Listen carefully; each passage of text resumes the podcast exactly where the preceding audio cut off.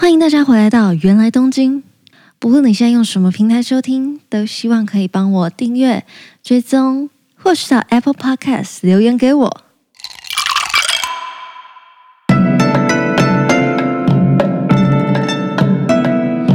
おかえりなさいませ。想不到吧？今天又是 讲日文的台湾女生 Tiffany 来了。耶！再次跟原来东京的大家见面，我是 Tiffany，讲日文的台湾女生。谢谢 Tiffany 再来。对啊，好久不见大家。今天我们要聊的一个主题，我自己觉得大家应该还算会蛮有兴趣的。嗯，我之前发那个约会特辑啊，七夕约会特辑，在里面真的都是我们在闲聊一些散步路线。嗯，但大家可能看到那个约会，就、嗯、就进就点进去听。真的哦，大家是不是很喜欢线上约约会的这个？所以我就想说，哎，如果找呃找你来跟大家分享，讲一些跟恋爱有关的主题的话，嗯、我今天会在这边诚实的大讲特讲。可以，我们就爱这种。毕竟因为男友也听不懂 podcast，尤其是中文，赞赞赞，就是没有什么好担心。嗯毫无隐藏，而且你知道吗？其实我之前就一直想要做这种，就是比如说跟日本人交往这种主题，嗯、或是台湾男生跟日本男生的差异等等，但我就是没有找到有什么朋友 跟日本人交往过。我来了，我来了，交给我赞。诶，首先我想要先问你说，因为嗯，帮、呃、他脑补一下、嗯、，Tiffany 的现任男友是日本人，东京人吗？嗯对，他老家是东京，那你们是怎么认识的？哦，这其实蛮特别，就是我在大二大三的时候去一家居酒屋打工的时候，在台湾，那我男朋友刚好在那个时候来到台湾做那个叫什么 working holiday 哦，打工换宿，对，打工度假，打工度假，对，所以他就是来到我的职场做打工度假这个打工的部分，然后那时候是。他第一次来台湾，然后他也不会讲中文，所以那时候就等于说是我们第一次认识。所以他在台湾待了两年，但是我们交往是蛮之后的事情。不过认识的缘由是打工。我一直以为你们是可能近期才认识的，原来是蛮久以前。对，我们朋友那个友达歴，嗯，朋友的经历是蛮长的，但是交往是近期的事情。那是什么契机点让你们决定要交往看看？这个好像是我后来去留学的时候，有一阵子在留学快要结束的那个半年，他的职场就常常会来到我的附近，然后我们有有几次就会跟共同朋友一起出去玩啊，然后他忽然好像就忽然发现我是一个女生，真的是一切都很突然，我也没有感受到什么契机点，好像哦那时候我染了一个金发，然后我男朋友是金发控。我觉得这可能是 maybe 是一个契机吧，对。然后后来他就是我们就开始有比较距离比较近啊，然后就有在某一次就有交往。呃，有一点奇葩，就是原本你就是黑发的时候，他就忘记说我们今天出去吃饭，一个女生在，然后突然染了一个头发，就发现哦，这个女生我喜欢，这个金我喜欢。哎，我真的其实回想起来，我真的找不出除了这个点之外的任何任何绝对性的改变。好酷哦！对啊，我觉得很可能也是因为那阵子，哎呦，我们刚好都是单身，因为我们其实都会在从认识的时候开始就会有一些不是我有男友就是他有女友的时间啊，就是一个你们有点像，你有没有看过一出台剧叫做《我可能不会爱你》？有里面的陈又青跟李大人，就是他单身的时候，他刚好交往，然后他交往的时候，他刚好单身。对对对对对。然后就是还会听过一些他，比如说陪他去喝一些失恋酒啊的那种。哇，你们是这种，你们是这种好朋友哎、欸。嗯，我们是这种好朋友，蛮酷的。哎，有一个问题我不知道能不能问，就是我自己的印象中，记得你之前还有一个关系的男朋友，前男友。嗯、对，还有就是在可能是。我在日本留学的那时候吗？哦，是那时候，我是那时候知道的，嗯、但我不知道是那时候交往。对，就是他不是我第一个日本男朋友。原来有更多，大家要帮你们挖到了。哎，这真的是我第一次被问出来。嗯，不过没有关系。好害羞。那你你可以讲的部分，你就你就可以跟他说。但是如果你不能讲的地方，没关系，我们就逼。应该没什么好不能讲的，我们都是正大光明的交往，然后好好的结束。可以。对。所以，那你一共是交往过几个日本？日本男朋友的话，三任，现在第三。那你有跟台湾人交往？有有有。哎，会不会其实你跟日本人交往的人数比台湾人还要多？其实真的是这样哎，可是我觉得这个，嗯，刚好是因为我在日本留学之前，也已经变成说我主要工作的环境会认识到新的人都是日本人。那当然我也有很多台湾朋友，但是都是旧的朋友。嗯，对，所以我们就是认识新的人都是以比较偏到日本人的时候，就是自然而然就会变成说。交往比较多日本人，但是其实我其实内心真的是比较觉得台湾男生比较好，是不是习惯的关系？其实我一直会觉得说，呃，不只是日本人，就是跟外国人，嗯，呃，文化差异加上语言的隔阂，我自己会觉得说，跟外国人交往会是一个我暂时觉得不是太敢尝试的事情。我会觉得，嗯。语言隔阂，我自己是觉得还好，可能就是一方面我学日文比较久，一方面我男友遇到的男友都比较愿意听我讲，啊，听这这真的很重要。对，但是我觉得文化差异是有的，就像比如说他们不喜欢在路上有比较亲密的举动啊，也没有多亲密，就是比如说先勾手嘛之类的。对，就是他，就是比如说如果我在外面想要跟他，就是比如说。哎，比较亲密的讲说，哎，那这个东西怎么样？靠比较近，他就会觉得说，先不要，先不要。哇哦，对，可能是因为他在那个街上的时候，刚好可能就是会有一些他的同事啊，是一个比较小的镇嘛，然后就觉得说，其实路上蛮多人彼此都认识的，然后他就觉得说，如果被同一个职场的人看到，很害羞啊什么的，就是能够感受到日本人就是比较对感情这个东西保守一点。就在对，在外面大家看得到的时候就比较保守。嗯，我觉得台湾人跟日本人对于感情这件事情有点像是，我身边的台湾人都觉得说，恋爱是生活中的一部分。所以，比如说你有女友有男友，然后你就带来大家一起烤肉啊，或者是大家一起玩，然后你在那个当场，然后有一些就什么卿卿我我小情侣的行为，其实大家也就觉得说，哦，就是人之常情。嗯嗯。但是日本人好像就比较会避免在这。避免把这一面让大家看到，好像被看到就是一个蛮丢脸的事情的感觉，有一点像是就是台湾的可能长一辈或长两辈的老人家会觉得说啊那拍垮，就是对，是尤其是会对女生会觉得说女生女孩子人家在在外面这样子就是对。不太得体，对，好像就是比如说情侣之间的一些行为，这样讲好像很色，其实真的就是没做什么，但是就会觉得说比较亲密的。姿态感觉是要对内的，嗯嗯嗯，感觉对放放到对外的场景，就有点像是在捷运上化妆一样，是不得体的。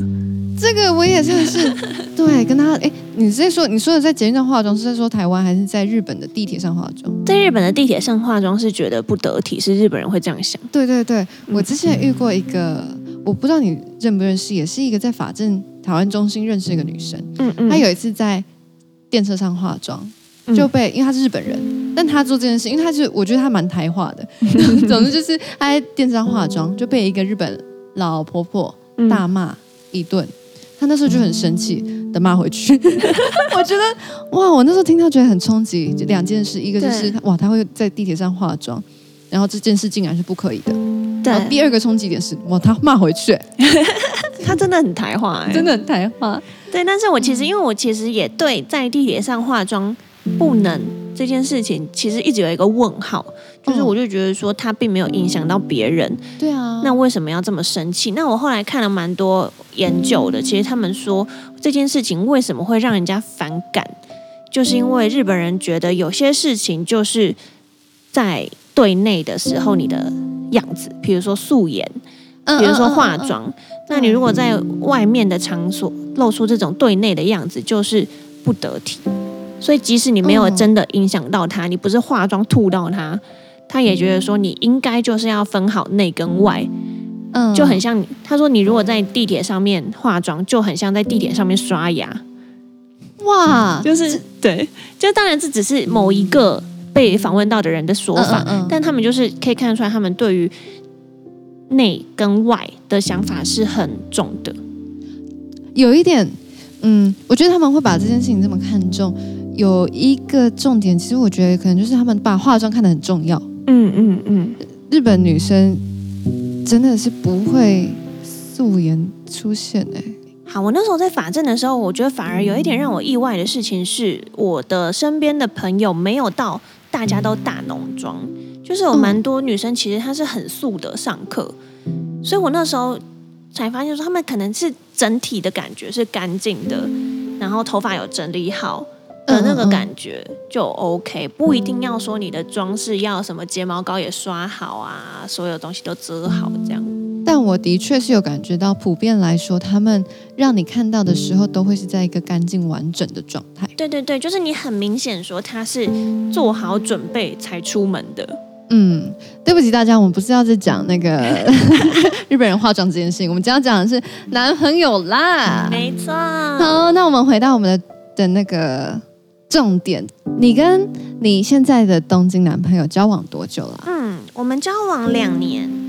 哦，两年这么久了，对，其实蛮久。我一个醒过来，哇，两年这么久了，对。嗯，我其实之前在看那个 Tiffany 的动态啊，就会一直有一些觉得很酷的地方，就我没有办法想象，原来跟日本人交往，可能也不是说日本人全体，嗯嗯，就直接跟你男朋友画等号，就只是说，哦，会是像这样子的一个，嗯，相处模式。在这边必须给大家一个。注意事项就是我男朋友蛮怪的，所以我觉得 可能大家听了今天就是我的分享之后，希望大家不要觉得全日本的人都这样，就是其实还是每日本人里面还是有大概一亿人口嘛，对对，就有一种一亿种个性，对，所以其实大家差异也是蛮大的。今天只是分享一个一个样本数，对，或是大家就可以参考一下那个风俗民情了，就是嗯，嗯，好。我今天整理了几个点，是我想要问你。第一个就是呢，我也是在你的动态上看到 你跟男友的邮件是用敬语。对这件事情呢，我那时候每我记得我那时候刚 PO 出这个现实动态的时候，收到雪片般的询问，真的是雪片般，大家都说：“天哪，Tiffany，你跟男朋友讲话用敬语吗？”嗯，我我那时候也是。哇哦！其实那时候有一个原因，是因为你们看到的那一则应该是我跟男朋友的信。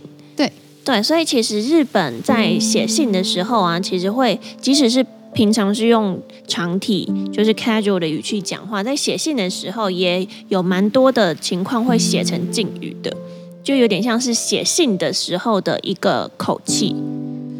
哦，所以。在男女朋友这样的关系里面，就算是这样子写打字，也不算太怪吗？我觉得，因为我跟我男友，其实我男朋友蛮崇尚昭和的风情的，就他、嗯、对他本身，他骨子里面是一个欧吉桑，对，然后他也就是他最崇尚的爱情，就是昭和的那种很那种老老夫老妻。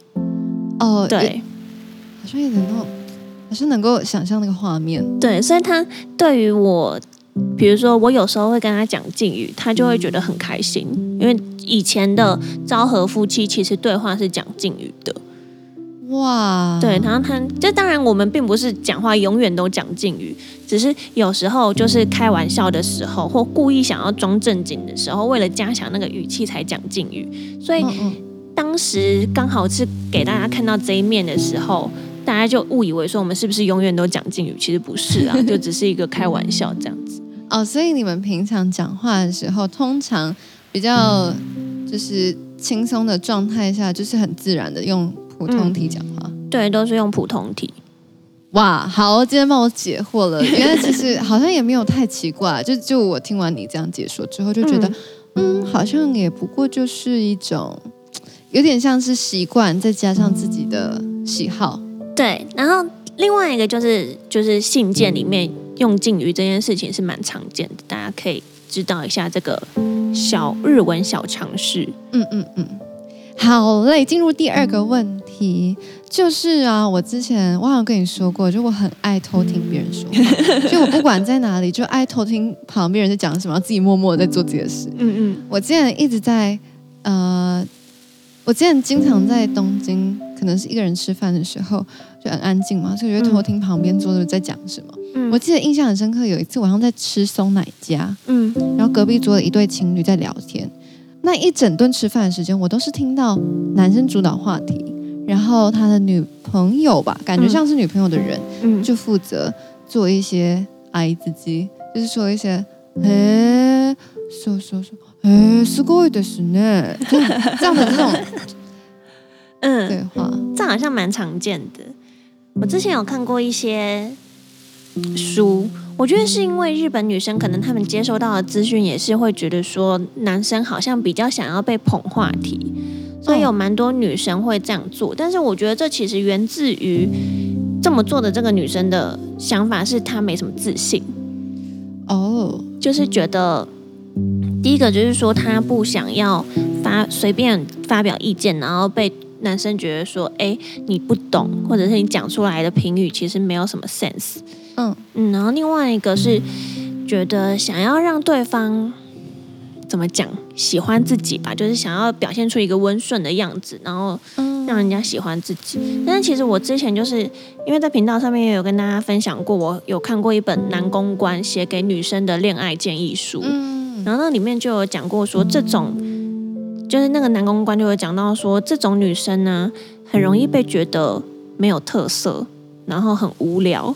所以其实最后就反而不会得到她想要的那个男生的青睐，这样子，嗯哦。但是其实真的蛮多女生会这样子的，就是让对方讲，然后自己是比较像是把自己放在听的角听的角色，然后不太主动提自己的事情。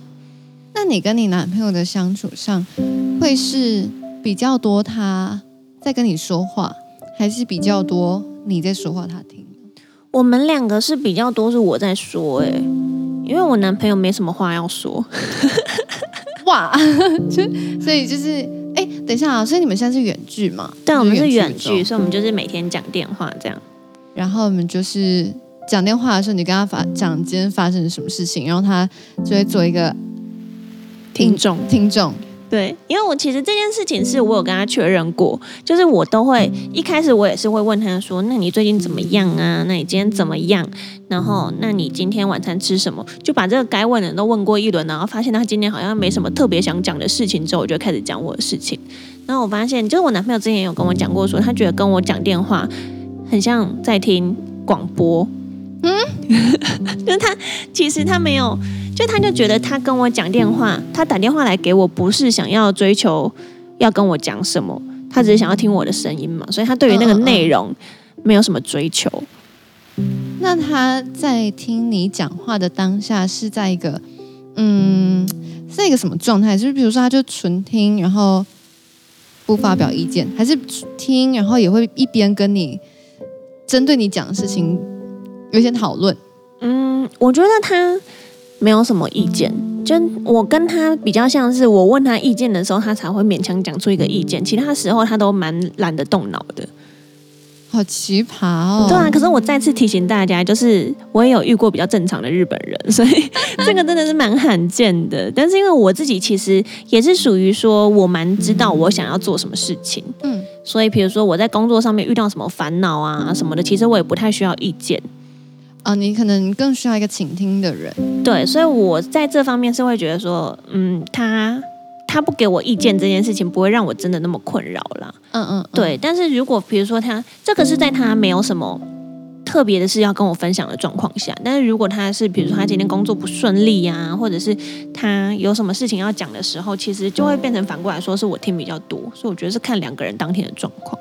嗯，有时候其实这种远距的时候，每天只是约定了一个时间，可以让两个人可以固定在这个时候记得说哦，有这个人的存在。然后我觉得就是你可能也不是为了要讲什么话，但就只是让他知道，嗯、呃，你现在大概怎么样，然后知道你好好的，然后听到你的声音，嗯，就结束你今天的重点。就是我很常想要讲什么，但是没办法化成语言呢。就是反正情侣之间讲电话，并不是有一个目的性的啦。对对，但是我觉得其实这个讲电话，也就是我们常常就是比如说。交交往之中的情侣，就是会，比如说你在日常生活中，虽然这个人现在不在你身边，但是你看到一个什么东西，就会好想说，哎，那我等下要跟他讲。嗯，对，所以就是这每一天的这通电话，就也有这个功能，就是把积累一天看到一些好看的电影啊，或者是有一些想要问他的问题啊，在今天这个对电话跟他讲，大概就是这样子的一个交换资讯的时刻。哎，我现在有一个蛮好奇的事情，就是你们平常是会呃。在日常，就是不是在讲电话的时候的其他时段，嗯、是会经常传讯息的吗？我们完全没有哎、欸，对啊，我不小心要不知道能不能讲。这我自己也是会蛮喜欢这种，就是你平常可能不一定硬要一直传讯息，嗯、因为我本身就是一个没有很喜欢盯着讯息回复的人。就工作就算了，工作我的就会尽可能的赶快回嘛。嗯、但是闲聊的东西，我就会觉得。有点懒惰，嗯，所以是像我就会觉得你们这种相处模式还不错，就约定在一个晚上的时候，然后把一天你想说的话，哎、嗯，一次用电话讲一讲，然后结束。嗯，对啊，这样其实这样还蛮不会打扰平常工作，还是你平常的生活？嗯，我是因为我觉得可能是因为我们两个都有在工作，所以其实工作时间内真的是蛮难回讯息的。嗯，对。但是像比如说，我也是会传一些不需要回的讯息给他，像比如说今天好冷哦。这种，哦哦，所以他我也不会觉得说他要回这个讯息，嗯嗯嗯，对，所以我真的想要跟他有问答的时候，我就会用讲电话的。那平常我如果是要用传讯息的话，就是丢一些不不追求回复，只是比如说我看到很漂亮的东西，拍照传给他什么的。我们平常顶多就是这样，然后大部分的时间都是不会传讯息的。要说什么晚上电话说？对对对，不错哎，我觉得我还蛮喜欢这样子的交流模式。